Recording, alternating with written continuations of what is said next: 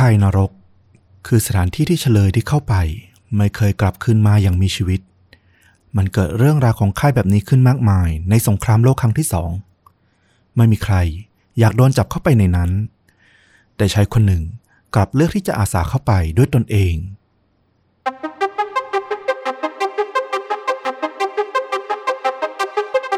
สวัสดีครับ สวัสดีครับ เรื่องจริงยิ่งกว่าหนังพอดแคสต์จากช่องชวนดูดะ อยู่กับต้อมครับผม แล้วก็ฟลุกครับ กับหนึ่งเรื่องราวจริงสุดเข้มข้นจนถูกนำไปสร้างเป็นภาพยนตร์นะครับ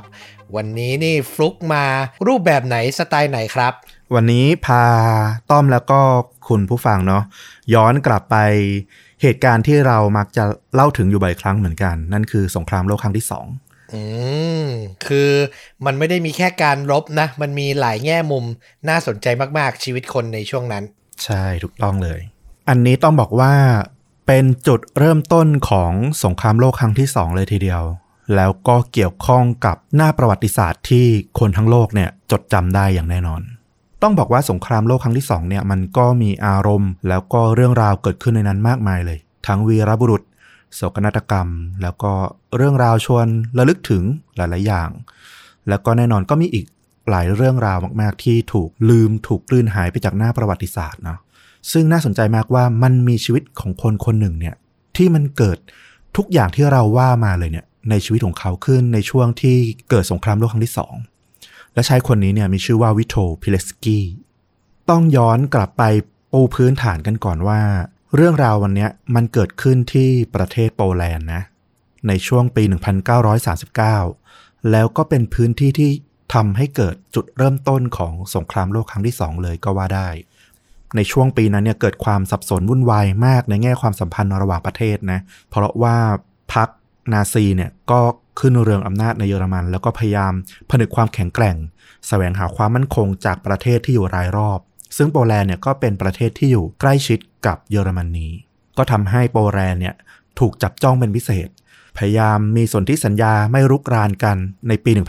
1934 แต่ทว่าความเป็นจริงเนี่ยข้อขัดแย้งในเรื่องพื้นที่ที่มันอยู่ติดกันเนี่ยก็มีมาอย่างยาวนาน คือมีชนกลุ่มน้อยที่เป็นชาวเยอรมันเนี่ยอาศัยอยู่ในพื้นที่ที่เป็นประเทศโปแลนด์เนี่ยอยู่ไม่น้อยเลย แล้วก็กลุ่มนี้นี่แหละ ก็มีความรู้สึกว่าพอนาซีในเรื่องของชาติพันธุ์มันรุ่งเรืองขึ้นอะเขาก็มีความรู้สึกแล้วว่าเออเขาก็อยากกลับไปเป็นเยอรมันอะไรอย่างเงี้ย มันก็กลายเป็นปัญหาเรื่องความทับซ้อนระหว่างพื้นที่แล้วก็เรื่องชาติพันธุ์ขึ้นมาทำให้มีปัญหาระหองระแหงกับโปแลนด์อยู่เรื่อยๆ ถ้ามองในมุมของความสัมพันธ์ระหว่างประเทศก็ต้องบอกว่า ทั้งโปแลนด์แล้วก็เยอรมันในปีนั้นเนี่ยมันเหมือนหอกข้างแคร่ของกันและกันนั่นแหละ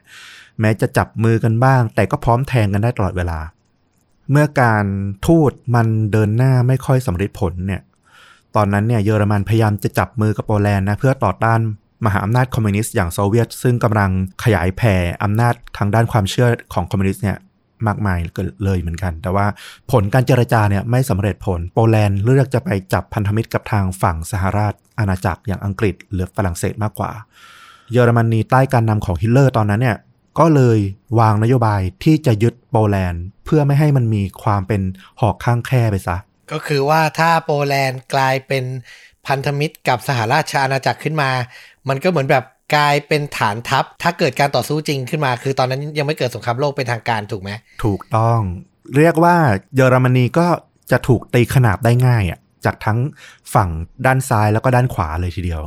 ในเดือนสิงหาคมปี 1939 เนี้ยฮิตเลอร์ก็เลย ถอนตัวจากสนธิสัญญาห้ามรุกรานระหว่างกันกับโปแลนด์นะ แล้วก็มีสุนทรพจน์ที่แบบน่ากลัวมากๆออกมาว่า เป้าหมายของสงครามยึดโปแลนด์ในครั้งนี้เนี่ยคือการมุ่งหมายทำลายชีวิตของพวกศัตรูก็คือชาวโปแลนด์นี่แหละ นั่นคือเหตุผลที่เขาเนี่ยได้เตรียมหน่วย SS ซึ่งเป็นองค์กรนักสังหารนักฆ่านะกึ่งทหารเนี่ยเอาไว้พร้อมและในพรมแดนฝั่งตะวันออก ซึ่งติดกับโปแลนด์ แล้วก็ได้มีคำสั่งให้สังหาร ผู้ชาย ผู้หญิง หรือแม้กระทั่งเด็กเนี่ยใครก็ตามที่มีเชื้อสายหรือใช้ภาษาโปแลนด์ทั้งหมด โดยไม่ต้องใช้ความสงสารหรือปราณี เป็นวิธีเดียวเท่านั้นที่เยอรมันเราจะได้รับพื้นที่ ดินแดนที่อยู่อาศัยสำหรับเพื่อชาวอารยันอย่างพวกเราตามที่ต้องการ ก็เป็นสุนทรยพจน์ที่ดูฮึกเหิมสำหรับชาวเยอรมันนะ แต่ถ้าเป็นชาวโปแลนด์ได้ฟังแบบนี้ก็โห คงแบบหนาวสั่นอะแบบเขาจะโจมตีแบบไม่เลือกวิธีการแล้วอ มันคือใบสั่งฆ่าเลยอะ่ะ เอางี้ดีกว่าพูดกันตรงใช่ถูกต้องเลย เมื่อสัญญาทางการทหารที่จะบุกโปแลนด์เนี่ยมันได้เกิดขึ้นละ เยอรมนีก็เริ่มบุกโปแลนด์จากทางทิศเหนือทางทิศใต้แล้วก็ทิศตะวันตกในวันที่ 1 กันยายนทันที และไม่น่าเชื่อว่าพันธมิตรที่เยอรมันเนี่ยไปจับมือด้วยในการบุกโปแลนด์ครั้งนี้เนี่ย มันคือโซเวียตๆอืมด้วยเหตุผลว่ามันแบ่งเค้กกันลงตัวก็คือตกลงกันว่าบุก จากทั้งสองฝั่งขนาบพร้อมกัน แล้วพอได้โปแลนด์ก็จะแบ่งครึ่งประเทศ ให้ทั้งโซเวียตแล้วก็เยอรมนีอย่างละครึ่งว่าอย่างนั้นเถอะ โซเวียตเองก็เริ่มบุกทางทิศตะวันออกของโปแลนด์ในวันที่ 17 กันยายน ปี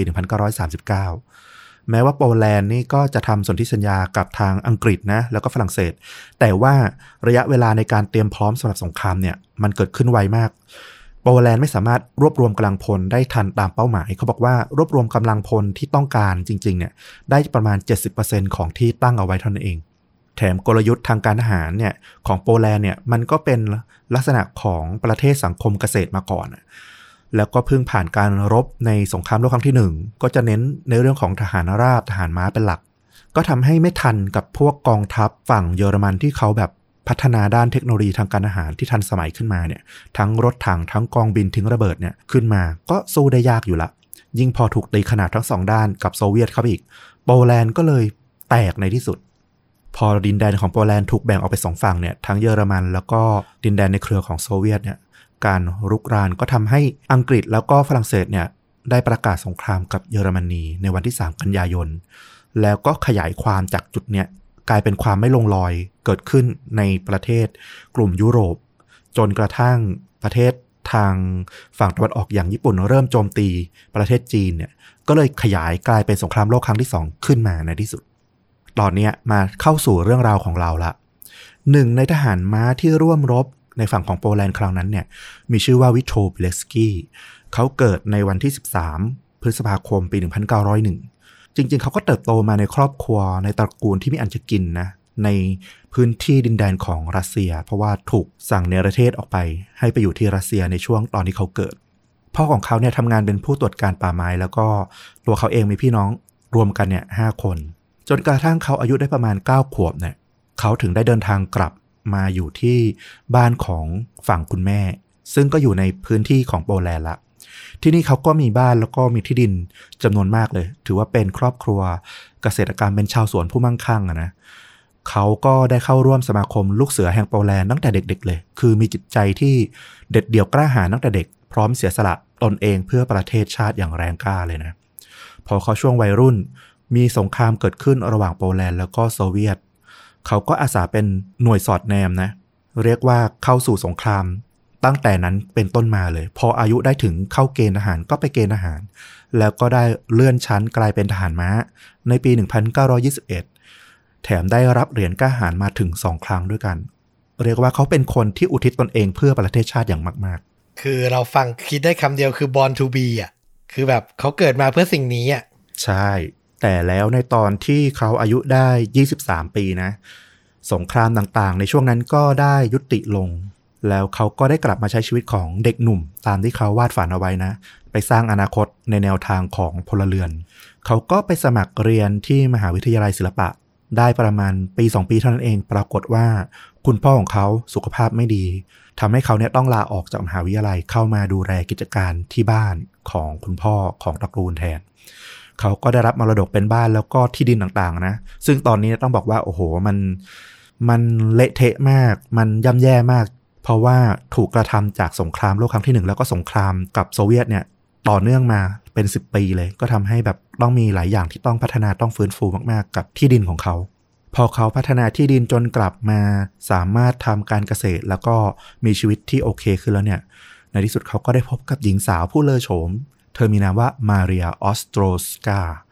ซึ่งตัวเบเลสกี้เนี่ยเขาก็พยายามเอาชนะใจเธออยู่นานมากนะ เขาแทบไม่เคยได้จับมือเธอเลยสักครั้งหนึ่ง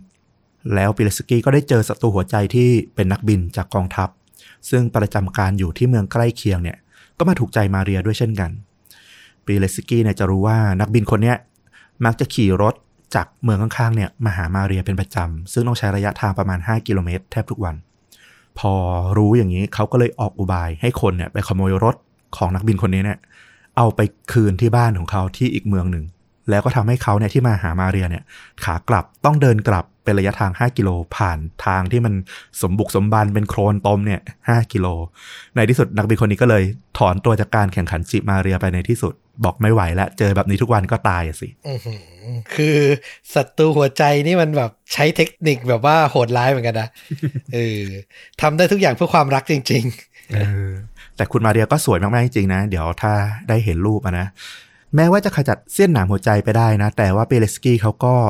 ยังต้องพยายามเอาชนะใจมาเรียอยู่ต่อไปนะ ทีละเล็กทีละน้อยสะสมเข้ามา นานเข้าจน 2 ปีได้ จนในที่สุดมาเรียก็เลยตกลงที่จะแต่งงานกับเขาในปี 1931 ทั้งคู่ก็นี่เรียกว่าโอ้โห มีครอบครัวที่มีความสุขมากๆนะในช่วง 2-3 ปีนั้น ในที่สุดก็มีโซ่ทองคล้องใจออกมาด้วยกัน 2 คนเป็นลูกชาย แล้วก็ลูกสาวอย่างละคน ซึ่งก็ต้องบอกว่าเป็นครอบครัวที่ดูอบอุ่น แล้วก็ดูแบบน่าอิจฉามากๆเลย แต่แล้วก็อย่างที่เราเล่าไปตอนต้นนั่นแหละ ในปี 1939 ก็เกิดความวุ่นวายเมื่อเยอรมนีแล้วก็โซเวียตเนี่ยรวมหัวกันบุกโจมตีโปแลนด์ในที่สุด ตอนนั้นเนี่ยเปเลสกี้ก็มีอายุได้ 38 ปี ก็ต้องร่ำลาครอบครัวนะ เข้าสู่สงคราม เพราะว่าเขาเป็นทหารสัญญาบัตรก็เป็นกองหนุนสำคัญ เขาทำการปกป้องโปแลนด์จากนาซีแล้วก็โซเวียตเนี่ยเข้ารบ หน่วยทหารม้าของเขาเนี่ยคิดเป็นจำนวนแค่ 10%ของทั้งกองทัพเท่านั้น แต่ว่าก็สามารถต่อสู้อย่างกล้าหาญนะ สามารถทำลายรถถังของนาซีได้ถึง 7 คัน รวมถึงยิงเครื่องบินของพวกนาซีได้อีก 2ลำด้วย แต่กระนั้นด้วยความเสียเปรียบในเรื่องของเทคโนโลยีอาวุธต่างๆ แล้วก็กำลังทหารที่มันต่างกันมากนี่แหละ ก็ทำให้ในที่สุดโปแลนด์ก็แตกแล้วก็พลเรือนเนี่ยถูกฆ่าจำนวนมากเลย ทั้งการเผาทั้งหมู่บ้านแล้วก็สังหารหมู่กว่า 2 0 0แสนรายนะ ทหารโปแลนด์เองก็เสียหายหนักเหมือนกันถูกสังหารไปกว่า 65,000 คน แล้วก็อีกกว่า 4 0 0แสนกว่าคนถูกจับไปเป็นเฉลย โดยทหารฝั่งเยอรมัน แล้วก็อีก 2 0 0แสนกว่าคน ถูกจับไปโดยทหารโซเวียต เรียกว่าแตกพ่ายยับเยินปีเล็กสกี้เองแม้ว่าจะรอดตายมาได้แล้วก็ไม่ถูกจับเป็นเฉลยนะ แต่ว่าตอนนี้โปแลนด์บ้านเกิดของเขาเนี่ยก็กลายเป็นประเทศที่ไร้เอกราชไปเรียบร้อย ถูกยึดจากทั้งเยอรมันแล้วก็จากทั้งโซเวียต ทหารบางส่วนเนี่ยที่รอดชีวิตมาได้เนี่ยก็ไปเข้าร่วมกับกองกำลังใต้ดิน เพื่อกอบกู้เอกราช ถ้านึกภาพในไทยก็เป็นประมาณเสรีไทยอะ่ะถ้าเรียกตามบ้านเขาก็คงเป็นเสรีโปแลนด์ประมาณนั้นๆอืมโดยที่ก็มีการสนับสนุนของกองกำลังเนี้ยจากทางรัฐบาลโปแลนด์พลัดถิ่นนะที่ไปตั้งอยู่ที่ลอนดอน ประเทศอังกฤษปิเล็กสกี้เองก็เข้าร่วมกระบวนการดังกล่าว ก็เป็นทั้งหน่วยข่าวกรองนะสอดแนมหาข้อมูลต่างๆ ภายในประเทศ เพื่อส่งไปยังที่รัฐบาลพัดถิ่นที่อังกฤษ รวมถึงบางครั้งก็ต้องจับอาวุธเข้าต่อสู้ด้วยเช่นกัน ฝั่งมาเรียแล้วก็ลูกชายลูกสาว ซึ่งตอนนี้ก็อายุประมาณ 7 ขวบ 8 ขวบเนี่ยประมาณนี้เนี่ยก็ใช้ชีวิตอย่างยากลำบากเหมือนกัน เพราะว่าสามีเองก็ไม่สามารถกลับมาที่บ้านได้ ก็ถูกตามไล่ล่าอยู่ในฐานะที่ทำงานใต้ดิน ฝั่งตรงข้ามกับพรรคนาซีนะ แล้วบ้านของฝั่งมาเรียเองเนี่ยตอนนี้เนี่ยก็อยู่ในเขตของโซเวียต พวกโซเวียตเองก็ออกไล่ล่า พวกกลุ่มต่อต้านต่างๆ ของโปแลนด์อย่างหนักเหมือนกัน มาเรียที่มีสามีเป็นทหารโปแลนด์ก็ใช้ชีวิตอย่างยากลำบากมากๆ จนในที่สุดเนี่ยมาเรียก็ได้รับความช่วยเหลือจากเพื่อนบ้านเนี่ยช่วยพาหลบหนีออกมาจากพื้นที่ตรงนั้นได้ ตอนนั้นต้องบอกว่าหลายครอบครัวของชาวโปแลนด์เนี่ยถูกจับโดยโซเวียตแล้วก็ส่งไปไกลถึงไซบีเรียนะไปใช้แรงงานที่นู่น มีคนคาดว่าถูกส่งไปถึง 1 ล้านคนเลยทีเดียว ที่ต้องถูกขับไล่ออกจากบ้านของตนเอง แต่ว่ามาเรียเนี่ยรอดมาได้อย่างที่บอก เธอก็เดินทางหลบหนีมาจนถึงบ้านเกิดของพ่อกับแม่เธอ ได้สำเร็จนะในเดือนมีนาคมปี 1940 แต่ก็ทำให้เธอเนี่ยไม่สามารถไปพบเจอกับปิลสกี้ได้อีกเลย ในฝั่งของโปแลนด์เอง พอถูกปกครองโดยเยอรมันเนี่ยก็ไม่ได้ดีไปกว่าทางฝั่งที่มีโซเวียต ปกครองอยู่นะพรรคนาซีเนี่ยต้องการทำให้โปแลนด์เนี่ยกลายเป็นรัฐแห่งทาสนะเพื่อที่จะเอามาใช้เป็นแรงงานรับใช้เยอรมันอีกทีหนึ่งก็แน่นอนอันดับแรกในการที่จะทำให้ประเทศหนึ่งเป็นทาสได้เนี่ยมันต้องทำลายมันสมองของประเทศก่อน พวกทหารนาซีเนี่ยก็จับเอาคนชนชั้นสูง พวกมีความรู้ต่างๆของโปแลนด์เนี่ย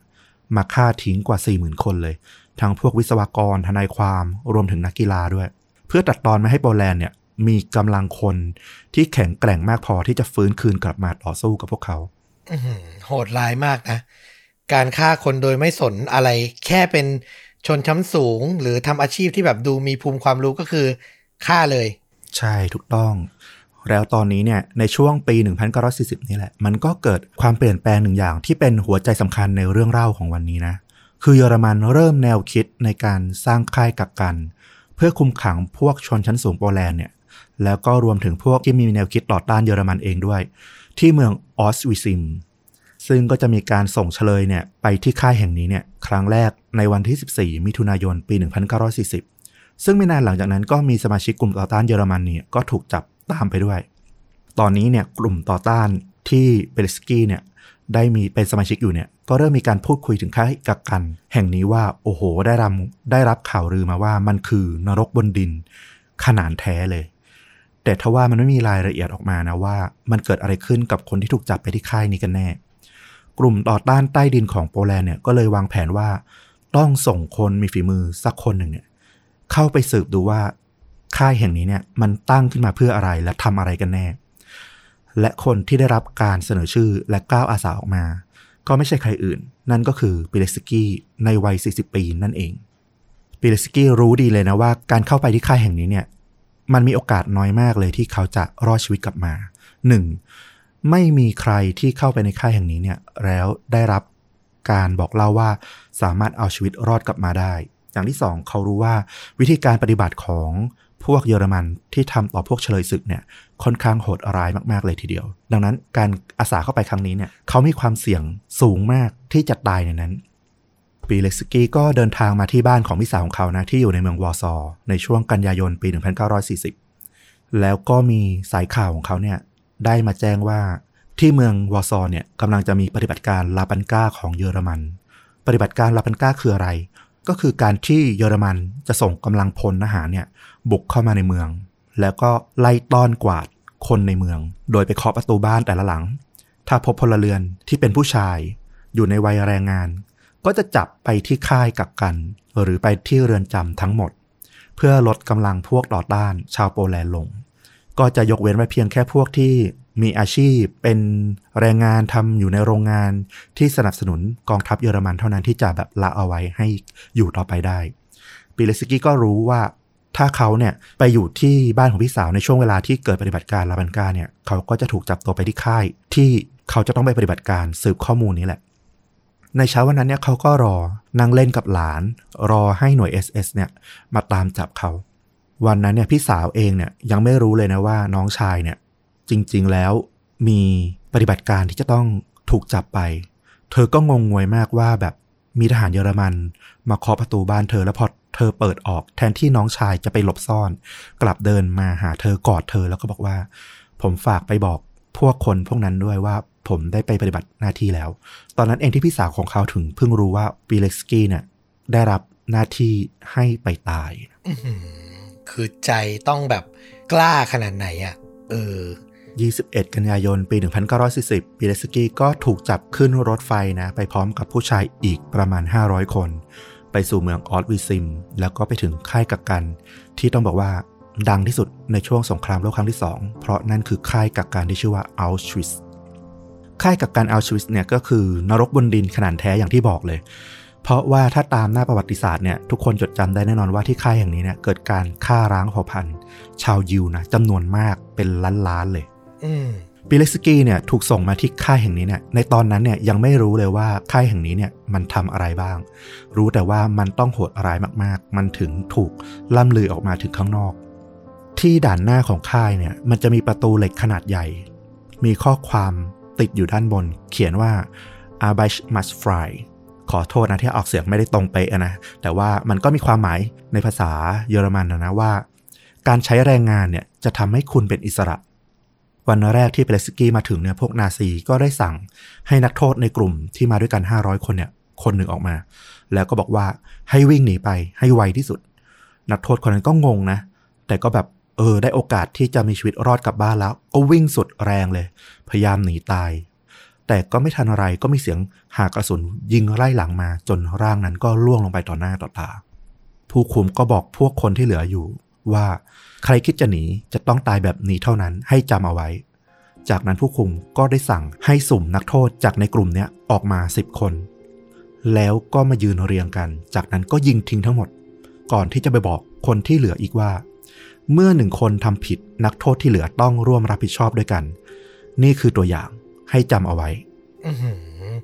คือการยกตัวอย่างขู่ให้กลัวก็พอจะเข้าใจจุดประสงค์นะ แต่การฆ่าคนโดยไม่ได้สนใจแบบเนี้ย โอ้โห คือมันโหดร้ายมากๆจริง ๆ นะเออต่อให้รู้เรื่องสงครามโลกมาเยอะเท่าไหร่อะ ฟังทีไรก็สะเทือนใจทุกทีอะอืมมากๆนะ แล้วก็ต้องบอกว่าเปเล็กสกี้เองเนี่ย ไม่ได้อยู่แบบสบายเลย วันแรกที่เขาเข้ามาเขาก็ ขัดขืนนะไม่อยากถูกสักหมายเลขนักโทษ จนถูกซ้อมอย่างหนัก ฟันหน้าหลุดออกไปถึงสองซี่ ในที่สุดเขาก็ถูกสักหมายเลข 4859 นะ บนแขนข้างหนึ่งของเขาจนได้ แล้วหลังจากเข้ามาได้เพียงไม่นานเนี่ยเปเล็กสกี้ก็เข้าใจอย่างท่องแท้เลยว่าคำขวัญที่ประตูเหล็กหน้าค่ายเนี่ยที่เขียนว่าการใช้แรงงาน จะทำให้คุณเป็นอิสระเนี่ยมีความหมายที่แท้จริงว่าอย่างไร นั่นเพราะว่าพวกนาซีเนี่ยได้ออกแบบค่ายนี้เอาไว้แล้ว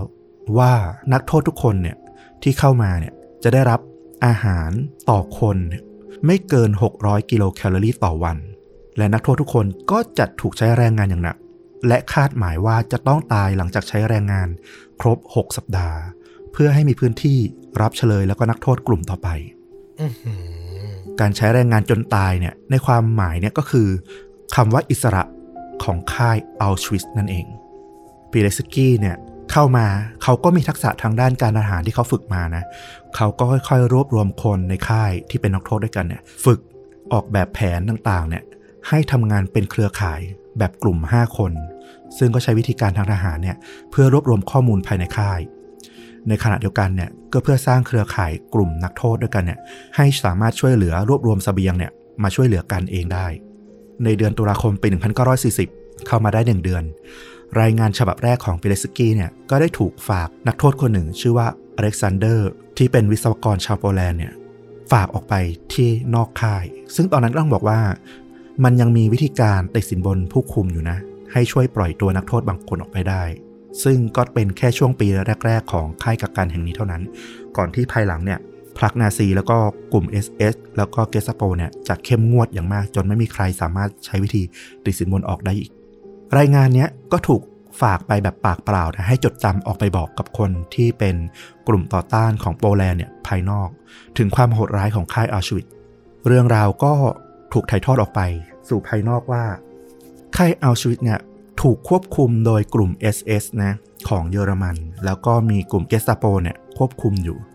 เริ่มเดิมทีเนี่ยเขานำเข้าพวกอาชญากรเนี่ยที่โหดร้ายเข้ามา 30 คน โดยมอบตำแหน่งเป็นผู้ช่วยผู้คุมอารมณ์ประมาณนั้นเนี่ยให้แล้วก็ให้ช่วยทรมาน แล้วก็ควบคุมพวกเชยต่างๆ ที่จะเข้ามาในภายหลัง โดยกลุ่ม 30 คนนี้จะมีชื่อเรียกว่ากรีน เรียกตามสัญลักษณ์สามเหลี่ยมสีเขียวบนชุดนักโทษของพวกเขา พอมีนักโทษกลุ่มใหม่เข้ามาเนี่ยก็จะมีการกักไว้ที่อาคารตรงประตูทางเข้านะแล้วก็ทำการสักหมายเลข โกนผมแล้วก็ฉีดน้ำทำความสะอาดก่อนให้สวมชุดของนักโทษเนี่ยเข้าไป นักโทษกลุ่มหลักๆ ในช่วงแรกของค่ายแห่งนี้เนี่ยก็คือพวกนักโทษการเมืองที่เป็นชาวโปแลนด์ซะส่วนใหญ่นะ จนในภายหลังเนี่ยก็จะเริ่มมีเฉลยชาวโซเวียต แล้วก็ชาวเยอรมันบ้างที่ทำผิดกฎหมายนะมาที่ค่ายแห่งนี้ แล้วก็ท้ายที่สุดในช่วงหลังๆ เลยก็คือชาวยิวอย่างที่ทุกคนน่าจะทราบดี วิธีการลงโทษภายในค่ายอย่างที่บอกนะ มันก็มีตั้งแต่เรื่องราวเล็กๆ น้อยๆ เช่น ชุดกระดุม บนเสื้อของใครสักคนเนี่ยหลุดหายไป หรือถ้วยชามเช็ดล้างไม่สะอาด ก็จะมีการลงโทษ นักโทษแบบเป็นกลุ่มตามที่บอกนะทำผิดหนึ่งคนรับโทษทั้งหมด หรือบางคนหายตัวไปในเวลาที่ขานชื่อนับชื่อแล้วไม่อยู่ ก็ต้องถูกลงโทษของคนที่อยู่เนี่ยก็ต้องถูกลงโทษ วิธีการลงโทษก็คือ ให้นั่งยองๆ แล้วก็ประสานมือไว้เหนือศีรษะ นั่งรอเป็นชั่วโมงชั่วโมงจนกว่าจะเจอคนที่หายไป หนักข้อเข้าก็ถึงขั้นเคี่ยนตี ขังคุก จับให้อดอาหารจนตายหรือไม่ก็จับยิงทิ้งหรือแขวนคอ นี่ก็เป็นลำดับไป วิธีการสังหารอย่างหนึ่งที่ค่อนข้างสะเทือนใจมากๆ ก็คือที่บล็อกสิบของค่ายอัลชวิตเนี่ยเป็นสถานที่สำหรับการทดลองทางการแพทย์ที่ไร้จรรยาบรรณมากๆในการฉายแสงรังสี ทดลองยาคุมกำเนิดแบบฉีดเข้าไปในมดลูกของผู้หญิง รวมถึงการทดลองใช้เชื้อโรคร้ายแรงเนี่ยให้ติด ไปที่นักโทษแล้วก็ทดสอบวัคซีนเพื่อรักษา มีหนักข้อถึงขั้นการขายพวกนักโทษหญิงเนี่ยให้กับพวกบริษัทยานะเพื่อไปทดลองผลิตภัณฑ์ยาใหม่ๆด้วย โดยคิดเงินเป็นหัวละ 200ไฮชมาร์ก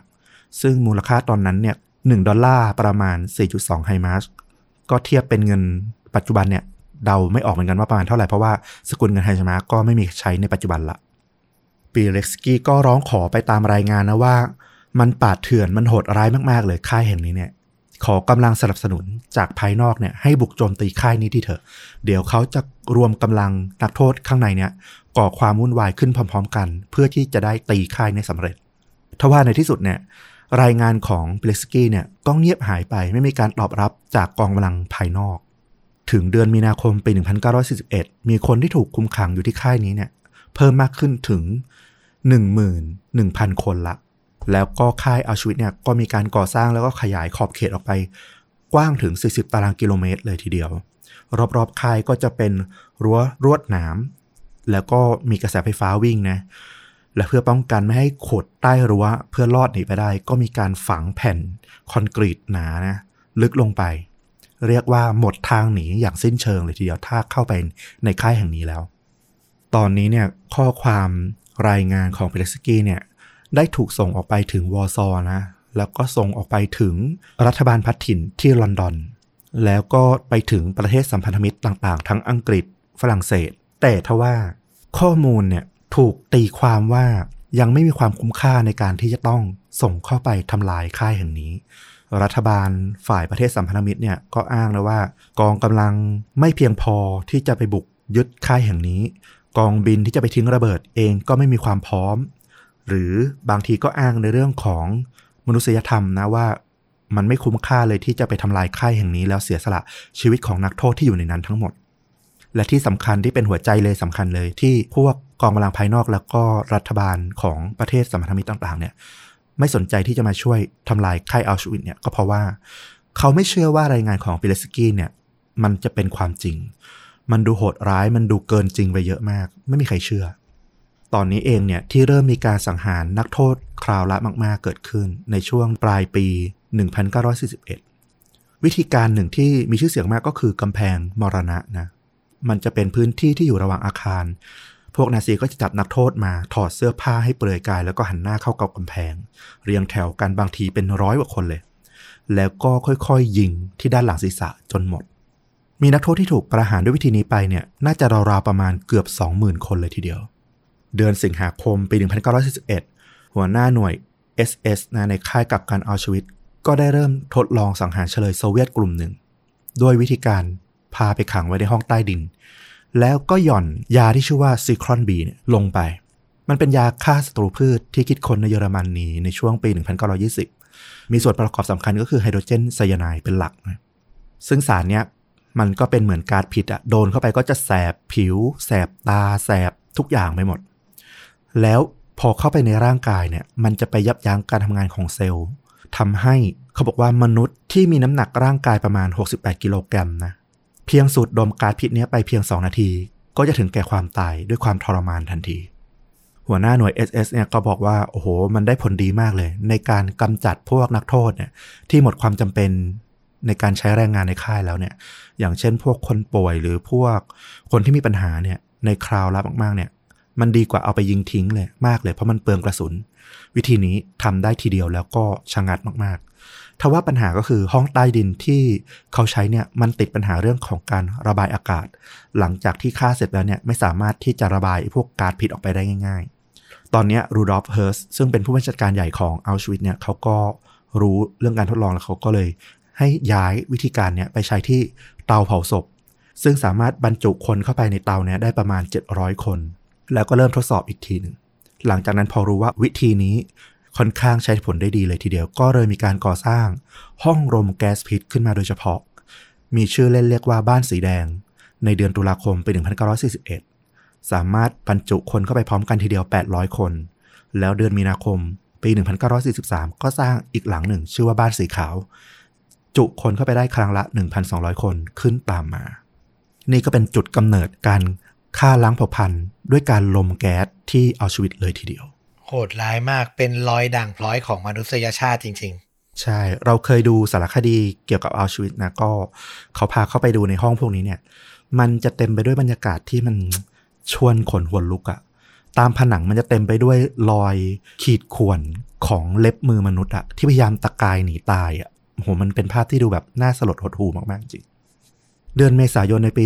1943 นั่นเองเนี่ย เบลสกี้ก็รู้ตัวแล้วว่าอีกไม่นานเขาคงไม่รอดแน่ ๆละทั้งเรื่องของการฆ่าสังหารทีละมาก ๆ แล้วก็เริ่มมีการที่หน่วย SS กับเกสตาโปเนี่ยเริ่มไล่จับพวกกลุ่มต่อต้านที่แฝงตัวมาอยู่ในค่ายอัลชวิตมากขึ้น โดยดูจากรายชื่อของนักโทษที่มาอยู่นานเกิน 2 ปีเป็นหลัก คือจริง ๆ จากการให้อาหารจากการใช้งาน เขาคิดว่าแบบ 6 สัปดาห์ก็ต้องไม่รอดแล้ว ถูกไหมใช่ถูกต้อง แต่นี่เขาอยู่มา2ปี ใช่ต้องมีอะไรที่ผิดปกติ ซึ่งตัวเปเลสกี้เองเนี่ย ในช่วงนี้เนี่ยเขาก็อยู่มาถึง 2 ปี 7 เดือนเข้าแล้วนะ เรียกว่าจริง ๆ เนี่ยเขามีรายชื่อที่ต้องถูกจับไปฆ่าเนี่ยหลายรอบละ แต่ว่าพวกสมุนพวกลูกน้องของเขาเนี่ยที่อยู่ในค่ายเนี่ยก็ช่วยสับเปลี่ยนข้อมูลในบันทึก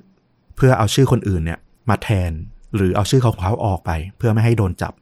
แต่เขาก็รู้ว่าวิธีการเนี้ยมันได้อีกไม่นานหรอก เพราะว่าพวกนาซีเองเนี่ยก็เห็นอยู่ว่าเขาเนี่ยอายุค่อนข้างเยอะประมาณ 40 กว่าปีละ เดี๋ยวยังไงก็ต้องโดนจับเข้าสักวันหนึ่ง เขาก็เลยตัดสินใจว่า อยู่มา 2 ปี 7 เดือน รายงานออกไป 8-9 ฉบับละ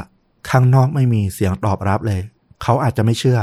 ถ้าเขาออกไปรายงานด้วยตนเอง ไปบอกไปเล่าให้เห็นภาพจริงๆว่ามันเกิดอะไรขึ้นที่ค่ายแห่งนี้เนี่ย พวกกองกำลังโปแลนด์ที่อยู่ข้างนอก หรือพวกประเทศสัมพันธมิตรเนี่ย อาจจะให้ความร่วมมือในการมาทำลายค่ายแห่งนี้ ได้สำเร็จจริงๆสักทีเขาก็เลยวางแผนกับเพื่อนอีกสองคนเพื่อที่จะหนีออกจากค่ายแห่งนี้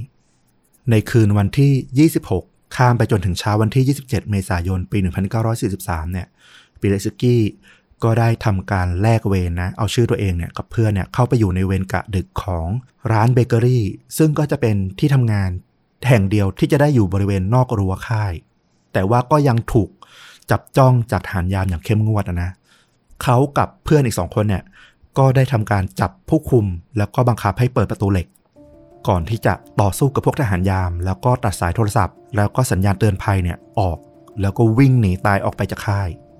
พวกเขาต้องเดินเท้าเนี่ยออกไปไกลมากๆนะในช่วงค่ำคืนที่มืดมิดพร้อมกับการไล่ล่าของพวกทหารที่ตามออกมาในภายหลัง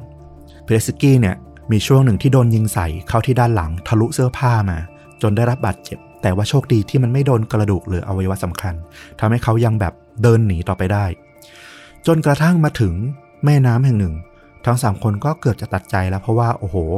หนีตายมาแทบทั้งคืน หมดแรงและจะให้ว่ายน้ำข้ามไปอีก จมน้ำตายแน่นอน โชคดีที่ตรงนั้นเนี่ยมันพบเรือลำหนึ่งจอดเทียบท่าไว้ทว่าเรือลำนี้มันถูกล็อกกุญแจเอาไว้ ไม่สามารถปลดออกไปใช้งานได้ แต่เหมือนปาฏิหาริย์นะตรงนี้เราไม่รู้ว่ามันเป็นเรื่องราวที่เกิดขึ้นจริง ๆ หรือว่ามันเป็นเรื่องเล่าที่เล่าต่อกันมานะ มันเหมือนปาฏิหาริย์มากๆกุญแจที่พวกเขาเนี่ยใช้ปลดล็อกประตูที่ร้านเบเกอรี่ที่ค่ายเนี่ยมันสามารถใช้ปลดล็อกไอ้เรือลำนี้ได้พอดีเลย อาจจะเป็นยุคก่อนที่แม่กุญแจกับลูกกุญแจมันไม่ได้แบบเอ่อละเอียดมากอะเนาะมันก็บางทีก็ใช้ร่วมกันได้บ้าง ด้วยความบังเอิญอืมเขาก็เลยสามารถใช้เรือเนี่ย หนีข้ามแม่น้ำไปได้สำเร็จ แต่ว่าก็ยังต้องเดินเท้าออกไปอีกประมาณ 100 กิโลเมตรเลยทีเดียวในช่วง 2-3 วันกว่าจะหลุดจากช่วงเมืองที่พวกเยอรมันเนี่ยปกครองอยู่ แล้วก็ไปเจอเมืองที่มีกลุ่มต่อต้านทำงานแฝงตัวอยู่จนได้ แม้ว่าเปเลสกี้เนี่ยจะรายงานเขียนรายงานเป็นร้อยหน้าเลยนะ อธิบายความโหดร้ายของค่ายอัลชวิตเนี่ยออกไปแต่ว่า เขาก็ต้องพบกับความผิดหวัง เพราะว่ากองกำลังโปแลนด์ในตอนนั้นเนี่ยไม่มีกำลังพลเพียงพอที่จะช่วยเหลือเฉลยในค่าย เขาบอกว่าประเมินกำลังละ สามารถเปิดทางให้เฉลยศึก แล้วก็พวกนักโทษต่างๆเนี่ยหนีออกมาได้แค่ประมาณครึ่งชั่วโมงเท่านั้นเอง แล้วก็น่าจะช่วยคนได้แค่ประมาณ 300 คนเท่านั้น แลกกับกองกำลังที่อาจจะแบบตายกันทั้งหมดเลยก็ได้ มันก็ไม่คุ้มค่า ครั้นที่จะไปขอกำลังจากประเทศสัมพันธมิตรที่มีกำลังพลเยอะเนี่ย ก็อย่างที่บอก พวกเขาก็ไม่ค่อยใส่ใจ มองว่าการบุกที่ค่ายเอัลชวิตเนี่ยมันไร้ประโยชน์ มันไม่คุ้มค่า ยุทธการของสหรัฐในการบุกเกาะซิซิลีเนี่ยมันยังมีประโยชน์ทางยุทธศาสตร์มากกว่า นั่นก็ทำให้ค่ายเอัลชวิตเนี่ยได้ดำเนินการต่อไปเรื่อยมาอีกกว่า 2 ปีเลยทีเดียว ซึ่งกลางปี 1943 หลังจากที่เบลิสกี้เนี่ยหนีตายออกมาเนี่ยชาวยูจำนวนมากจากทั่วยุโรปก็เพิ่งถูกเริ่มส่งมาอย่างที่เอาชีวิตแห่งนี้นะ เรียกว่าใครที่ไม่เหมาะกับเป็นแรงงานเนี่ย มาถึงปั๊บไม่ต้องแต่งตัวไม่ต้องอะไรเลย ถูกจับส่งไปที่บ้านสีแดงบ้านสีขาว รมควันฆ่าทิ้งทันที ตอนนั้นเนี่ยเขาบอกว่านักโทษชาวโปแลนด์ประมาณ 7,000 คนเนี่ยได้ถูกสั่งย้ายจากอาชวิตเนี่ยไปอยู่ที่อื่น เพราะว่าพวกพรรคนาซีเนี่ยพวกทหารเยอรมันเนี่ยไม่ต้องการให้มีประจักษ์พยานในเรื่องของการฆ่าร้างเผ่าพันธุ์มากเกินไป คือไปตามเก็บพวกพยานมันก็เหนื่อย ไม่มีซะแต่แรกดีกว่า ในขณะเดียวกันในช่วง 30 พฤษภาคม ปี 1943 เนี่ย ช่วงนั้นก็ได้เกิดนายแพทย์โจเซฟเมนเกเลอร์เนี่ยมาทำงานที่ค่ายเอาชวิทซ์แห่งนี้พอดีเหมือนกัน เขามีฉายาว่าเทวทูตแห่งความตายนะ Angel of Death ก็มาทดลองทำงานทดลองอยู่ที่บล็อก 10 เนี่ย เรียกว่าเป็นการทดลองกับนักโทษที่โหดเหี้ยมมาก ๆ จนขึ้นชื่อลือชาเลย ทั้งฆ่าทั้งชำแหละอย่างสยดสยอง คือที่เล่ามาถึงตรงนี้เพื่อให้เห็นภาพว่าหากรายงานของเปเรสกี้เนี่ยได้รับการใส่ใจอย่างจริงจัง ในหน้าประวัติศาสตร์เนี่ยมันอาจจะมีความเปลี่ยนแปลงอย่างไม่น่าเชื่อเกิดขึ้นเลยก็ได้ เรื่องราวของชาวยิวแล้วก็เฉลยต่างๆ ร่วมล้านกว่าคนเนี่ยที่ถูกฆ่าตายในค่ายอัลชวิสเนี่ยอาจจะไม่เกิดขึ้นอย่างที่เรารับทราบเลยก็ได้ แต่นั่นแหละมันก็ไม่เกิดขึ้นแล้วเราก็ไม่รู้ว่ามันจะเปลี่ยนแปลงไปขนาดไหนอืมแต่ถ้าคิดถึง การรบในตอนนั้น ก็เข้าใจว่าแต่ละประเทศก็ถือเอากำลังพลแล้วก็คนประเทศตัวเองเป็นสำคัญ คือมันแบบเป็นกฎเกณฑ์ธรรมดาที่แต่ละประเทศต้องทำอยู่แล้ว คือจะหวังให้ประเทศอื่นอะรวมตัวกันมาทลายค่ายเอาชูวิตเนี่ย โหยากมากใช่ๆถ้าคิดตามหลักยุทธศาสตร์การรบมานะ แต่ถ้ามองอีกมุมหนึ่งถ้าแบบแอบคิดเล็ก ๆ ว่า ถ้ามันเป็นยุคนี้ที่แบบมีโซเชียลมีคลิปมีอะไรหลุดนะ ไม่แน่เรื่องอาจจะพลิกเป็นอีกแบบหนึ่งเลย ก็เป็นไปได้นะอาจจะมีแรงกดดันจากประชาคมโลกอะที่แบบกดดันให้ประเทศสัมพันธมิตรเนี่ยไปช่วยเหลือที่ค่ายนี้มากขึ้นก็ได้นะ แต่ว่าโอ้โห มันก็คงยากแหละเทคโนโลยีการสื่อสารในยุคนั้นนี่มันคงลำบากมากๆ ที่จะแบบแพร่หลายเป็นไวรัลเหมือนในยุคนี้นะ ใช่ ก็ต้องบอกว่าต้องรอไปถึง 27 มกราคมปี 1945 เลยนะ ที่กองทัพโซเวียตเนี่ยถึงเริ่มบุกโปแลนด์ เพื่อขับไล่พวกเยอรมัน ซึ่งก็สามารถเข้ามายึดค่ายเอาชีวิตเนี่ยได้สำเร็จ ในตอนนั้นเนี่ยไม่มีใครสนใจเลยว่าค่ายแห่งนี้มันคืออะไรกันแน่ โซเวียตเองก็จริง ๆ ก็แค่ผ่านทางมานะ เพื่อที่จะบุกไปที่เยอรมันเท่านั้นเอง กว่าที่ความโหดร้ายแล้วก็เรื่องราวของค่ายแห่งนี้เนี่ยจะเป็นที่ประจักษ์ต่อสายตาชาวโลกเนี่ยก็อีกหลังจากนั้นมาอีกเป็นปี 2 ปีเลยทีเดียว พอโซเวียตปลดปล่อยโปแลนด์ได้สำเร็จ กลับกลายเป็นว่าแทนที่โปแลนด์จะได้รับเอกราชนะ แล้วก็เปเลสกี้จะได้กลับมามีชีวิตที่มีความสุข ปรากฏว่า โซเวียตก็ไปตั้งรัฐบาล ฝักใฝ่คอมมิวนิสต์ขึ้นมาบริหารประเทศโปแลนด์แทนนะ แน่นอนว่าเปเลสกี้เนี่ยเขาเป็นเสรีโปแลนด์นะเนาะเขาฝักใฝ่กับประเทศสัมพันธมิตรอยู่ละ แน่นอนว่าเขาก็ต่อต้านคอมมิวนิสต์ไปในตัวพร้อมกันทำให้เขาเนี่ยไม่สามารถกลับไปหามาเรียแล้วก็ลูกๆได้ เขาก็กลายเป็นขบวนการเรียกร้องเอกราชโปแลนด์ ที่ไปทำงานใต้ดินต่อไปอีก วิโทเปเลสกี้เนี่ยแฝงตัวทำงานให้รัฐบาลพัดถิ่นของโปแลนด์ พื่อกอบกู้ประชาธิปไตยเนี่ยเป็นสายลับ ต้องเปลี่ยนชื่อเปลี่ยนอาชีพไปเรื่อยๆ อยู่ในประเทศเนี่ยนานเลย จนกระทั่ง 8 พฤษภาคม ปี 1947 เขาอายุได้ 46 ปีละเปเลสกี้ก็ถูกทางการโปแลนด์ที่เป็นคอมมิวนิสต์ในตอนนั้นเนี่ยจับกลุ่มตัวได้ในที่สุด หลังจากที่ตัวตนของเขาเนี่ยหลุดรั่วออกไป เขาถูกจับขึ้นศาลแล้วก็ถูกกล่าวหาในคดีจารกรรมข้อมูลนะรวมถึงบอกว่าเขาวางแผนรอบสังหารผู้นำคนสำคัญในรัฐบาลด้วย ซึ่งเขาก็ปฏิเสธ และเขาก็ไม่เผยรายละเอียดของหน่วยงานใต้ดินที่เขาทำงานให้อยู่เลย ไม่ขายเพื่อนว่าอย่างนั้นเถอะ เขาก็ถูกจำคุกยาวนานเลยนะ โดยที่ไม่รู้เลยว่าชะตากรรมต่อไปของเขาเนี่ยจะเป็นอย่างไร ชื่อของเขาในตอนนี้เนี่ยสำหรับคนที่รู้จักก็กลายเป็นว่าเขาคือผู้ทรยศต่อประเทศชาติไปแล้วทั้งที่เขาทุ่มเททั้งชีวิต เสียสละครอบครัวของเขาเองเนี่ย เพื่อประเทศชาติมาโดยตลอด มาเรียเองเนี่ยก็รู้ว่าสามีถูกจับนะ แล้วก็ถูกคุมขังอยู่ที่เรือนจำก็เตรียมอาหารเตรียมของไปเยี่ยม สามีเป็นประจำจนกระทั่งวันหนึ่ง ผู้คุมที่เรือนจำก็บอกกับเธอว่า ที่นี่ไม่มีนักโทษที่ชื่อว่าวิโทปิเลสกี้นะ มาเรียก็ได้แต่ตัดใจกลับบ้านนะ แล้วก็หวังว่าอาจจะมีการส่งตัวสามีของเธอเนี่ยไปทำงานที่ไซบีเรีย หรือไปอยู่ที่เรือนจำใช้แรงงานแห่งอื่นไปละ หวังว่าวันหนึ่ง หลังจากที่ทุกอย่างมันยุติลงเนี่ย สามีของเธอน่าจะได้กลับมาที่บ้านได้มาพบเธออีกครั้งหนึ่ง วันเวลาผ่านไปนานถึงปี 1990 นะ ตอนนั้นรัฐที่คอมมิวนิสต์โซเวียตก็เริ่มล่มสลายลง แล้วก็เกิดรัฐบาลประชาธิปไตยใหม่ขึ้นในโปแลนด์ในที่สุด ก็เริ่มมีการรื้อฟื้นร่องรอยประวัติศาสตร์ต่างๆ ที่มันผิดเพี้ยนมายาวนานในโปแลนด์เนี่ยถูกคอมมิวนิสต์ลบหายไปจากหน้าประวัติศาสตร์หลายต่อหลายคนมากๆ ในที่สุดวันหนึ่งก็มีจดหมายจากทางราชการเนี่ยส่งกลับมาที่บ้านของมาเรียนะ ผู้เฝ้ารอสามีมานานกว่า 40 ปี ในจดหมายเนี่ยแจ้งว่าวิโทปิเลสกี้เนี่ยถูกคำสั่งประหารชีวิตไปตั้งแต่วันที่ 25 พฤษภาคม ปี 1948 คือ 1 ปีหลังที่ถูกจับ โดยที่เขาเนี่ยถูกยิงที่ด้านหลังของศีรษะ เป็นการประหาร แล้วก็รัฐบาลเนี่ยลบเรื่องราว วีรบุรุษ ต่างๆของเขาทั้งที่เป็นทหารร่วมรบต่างๆ รวมถึงเป็นอาสาสายลับเข้าไปที่ค่ายอัลชวิตเนี่ยก็ถูกลบไปหมดเลยอื้อหือที่สำคัญที่สุดคือ แม้แต่สถานที่ฝังศพของเขาเนี่ย ก็ไม่มีใครร่วงรู้เลยว่ามันอยู่ที่ไหนกันแน่ เรียกว่าตายไปอย่างแบบไม่มีใครจดจำแม้มาเรียจะรู้ความจริงนะ แต่ว่าตอนนั้นที่โปแลนด์ก็อยู่ในสภาพที่เพิ่งฟื้นประเทศกลับมานะ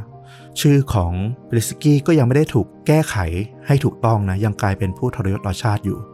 จนกระทั่งล่วงเลยมาถึงปี 1995 เกียรติยศของเขาถึงได้รับการกอบกู้แล้วก็ยกย่องอีกครั้งหนึ่ง เขาก็ได้รับตำแหน่งได้รับเครื่องอิสริยาภรณ์ทางทหารนะ เป็นการตอบแทน แต่จริงๆ ก็ไม่คุ้มค่ากับสิ่งที่เขาได้เสียสละไปหรอก จนมาถึงเมื่อประมาณ 10 กว่าปี นี่เองไม่ถึง 10 ปีเนี่ย เมื่อวันที่ 6 กันยายน ปี 2013 รัฐมนตรีว่าการกระทรวงกลาโหมของโปแลนด์เนี่ยก็ได้เลื่อนตำแหน่งปิเลสกี้ให้เป็นพันเอกในที่สุด แล้วก็ชื่อของเขาได้รับการยกย่องเป็นวีรบุรุษสงครามอย่างที่ควรเป็นสักทีมีถนนมีสถานที่มีอนุสาวรีย์ต่างๆ ที่เป็นชื่อของเขาเนี่ยเกิดขึ้นมากมายเลย เรียกว่ากว่า 40 50 ปีที่ชื่อของเขาถูกลบหายไปเนี่ยในที่สุดก็ได้กลับมาสมกับเกียรติในสิ่งที่เขาได้เสียสละได้ทำลงไปจริง เป็นชีวิตของคนคนหนึ่งที่มีครบทุกรสชาติอย่างที่ฟลุกบอกจริง ๆ แต่ส่วนตัวเรานะ มันไม่มีประโยชน์อะการมายกย่องกันหลังจากที่แบบเขาไม่อยู่แล้วอะๆอืมเออสิ่งสำคัญที่สุดคือ ระหว่างที่เรายังมีชีวิตอยู่อะสิ่งที่เราเลือกทำอะเราเลือกทำสิ่งที่เราคิดว่าถูกต้องแล้วก็ไม่ได้เดือดร้อนใคร แล้วก็ถ้ามีประโยชน์ต่อคนส่วนใหญ่ จริงๆอะก็จะดีมากอืมสุดท้ายแล้วไม่ว่าจะแบบ เกิดอะไรขึ้นจะโดนว่าโดนวิจารณ์โดนอะไร เดี๋ยวเวลาผ่านไปคนก็เห็นค่าเอง ซึ่งถึงตรงนั้นเราก็ไม่รู้นะ เพราะแบบเราไม่มีชีวิตอยู่แล้วอะ่ะ เออ อย่างคุณปิเลสกี้เขาก็ไม่รู้หรอกว่าเขาได้รับการเลื่อนยศหรืออะไรอะ่ะ คือเขาก็แบบเป็นทุลีดินไปแล้วอะ่ะ เออ แต่เราเชื่อว่าช่วงเวลาที่เขามีชีวิตอยู่นะเขารู้แก่ใจว่าสิ่งที่เขาทำอะมันคือเพื่อประเทศชาติแล้วก็เพื่อประโยชน์ของคนส่วนใหญ่จริง ๆ อันนั้นน่ะสำคัญที่สุด เราว่าเขาได้ช่วยชีวิตคนเอาไว้จำนวนไม่น้อยเลยทีเดียวนะ เราว่าดีไม่ดีก็น่าจดจำไม่ต่างจาก Schindler's List เลยก็ได้นะ ในหนัง Schindler's List ที่แบบช่วยชีวิตชาวยิวออกไปจำนวนมากมาย เขาเองก็เป็นหนึ่งกลไกที่ทำให้มีคนจำนวนไม่น้อยเลยทีเดียว ที่สามารถรอดตายมาจากค่ายแห่งนั้นได้นะ ถูกต้องเลย ก็คือทำสิ่งที่ตัวเองคิดว่าดีคิดว่าถูกต้องแล้วจะได้ไม่ต้องเสียใจทีหลังอ่ะแค่นั้นเองเนาะชีวิตคนเรา ดีที่สุดแล้วอืมแล้วภาพยนตร์ที่นำชีวิตเขาไปสร้างนี่คือยังไงอะก็เป็นหนังภาพยนตร์ของโปแลนด์เองเลย เพราะว่าอย่างที่บอกเลย ชื่อของเขาเพิ่งถูกกอบกู้มาในช่วงประมาณ 10 ปีนิดๆนี่เองนะ เป็นหนังในปี 2006 มีชื่อเรื่องว่า The Death of Cavalry กับตันเพลสกี้ก็พูดถึงช่วงเวลาชีวิตของเขาที่ได้เข้าไปที่ค่ายอัลชวิตแล้วก็ ถูกเรื่องราวต่างๆ ในชีวิตออกมาจนถึงกระทั่งที่เขาเสียชีวิตไป ก็เล่าในมุมที่แบบยกย่องนะให้เกียรติเขาเขาบอกว่ายกย่องเปเลสกี้เนี่ยเปลี่ยนเหมือนเซนต์เลยเป็นนักบุญเลยทีเดียว แล้วก็แค่เปลี่ยนในเรื่องของศรัทธาต่อพระเจ้าเนี่ยเป็นเรื่องของศรัทธาต่อประเทศชาติแค่นั้นเอง ก็เป็นหนังเรื่องหนึ่งที่ค่อนข้างได้รับคำชมในเวทีประกวดในหลายเวทีในนานาชาติอะนะ แต่ว่าบ้านเราก็คงไม่คุ้นชื่อ เราเองก็เพิ่งรู้จักวิโทเปเลสกี้วันนี้เองนะนะ เออวันนี้ก็ถือว่าแบบโอ้โหได้ฟังทั้งแบบเรื่องราวชีวิตคนคนหนึ่งนะ ที่อาจจะไม่คุ้นชื่อนะ แต่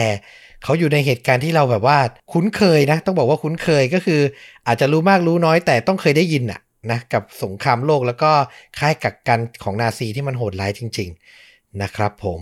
ก็นั่นแหละ คือสงครามอะเนาะมันไม่มีคำว่า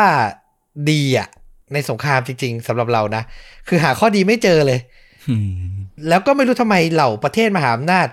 ก็ยังพยายามจะมีมันอยู่เรื่อยๆ นะ ด้วยเหตุผลต่างๆ เป็นสงครามตัวแทนเป็นสงครามอะไร คนที่แบบอยู่ในพื้นที่จริง ๆ ก็เดือดร้อนตลอดเวลา หรือมันเป็นธรรมชาติของมนุษย์ไม่รู้นะ ที่แบบเออเรื่องผลประโยชน์เรื่องความคิดเห็นการเมืองที่มันไม่ลงรอยกัน มันจะต้องมาตัดสินกันอย่างนี้นะครับ ผมอันนี้เดี๋ยวถ้าคุยที่คุยอีกยาวเลยนะครับเออก็ถือว่าแบบทิ้งไว้เป็นแบบประเด็นให้มาถกเถียงกันแล้วกันนะ แต่หวังว่าแบบเออมันจะไม่เกิดขึ้นอีกอะ่ะ หรือเกิดขึ้นก็แบบให้มันจบเร็วๆอะนะ ใช่ อืม เอาล่ะและนี่ก็คือเรื่องจริงยิ่งกว่าหนังนะ เข้มข้นแล้วก็ได้รับเกร็ดประวัติศาสตร์ไปด้วยนะครับผมกับวันนี้ติดตามชวนดูดะได้ทุกช่องทางเหมือนเดิมนะ ถ้าใครชื่นชอบนะครับ YouTube Facebook b l o g d i t Spotify และ Apple Podcast ใครอยากสนับสนุนต้อมกับฟลุก ก็สมัครสมาชิกช่อง YouTube นะครับผมกดที่ลิงก์ด้านล่างคลิปนี้ได้เลยนะครับ เดือนละ 50 บาทจะได้รับฟังตอนพิเศษ เดือนละ 1 ตอนของมกราคมนะเพิ่งปล่อยไปเมื่อวานนี้สดๆ ร้อนๆ เลยสมาชิกช่องท่านไหน ยังไม่ได้รับฟังไปฟังได้นะครับ เอาล่ะแล้วกลับมาพบกันใหม่ใน episode ต่อๆไป วันนี้ต้อมกับฟลุกลาไปก่อน สวัสดีครับ สวัสดีครับ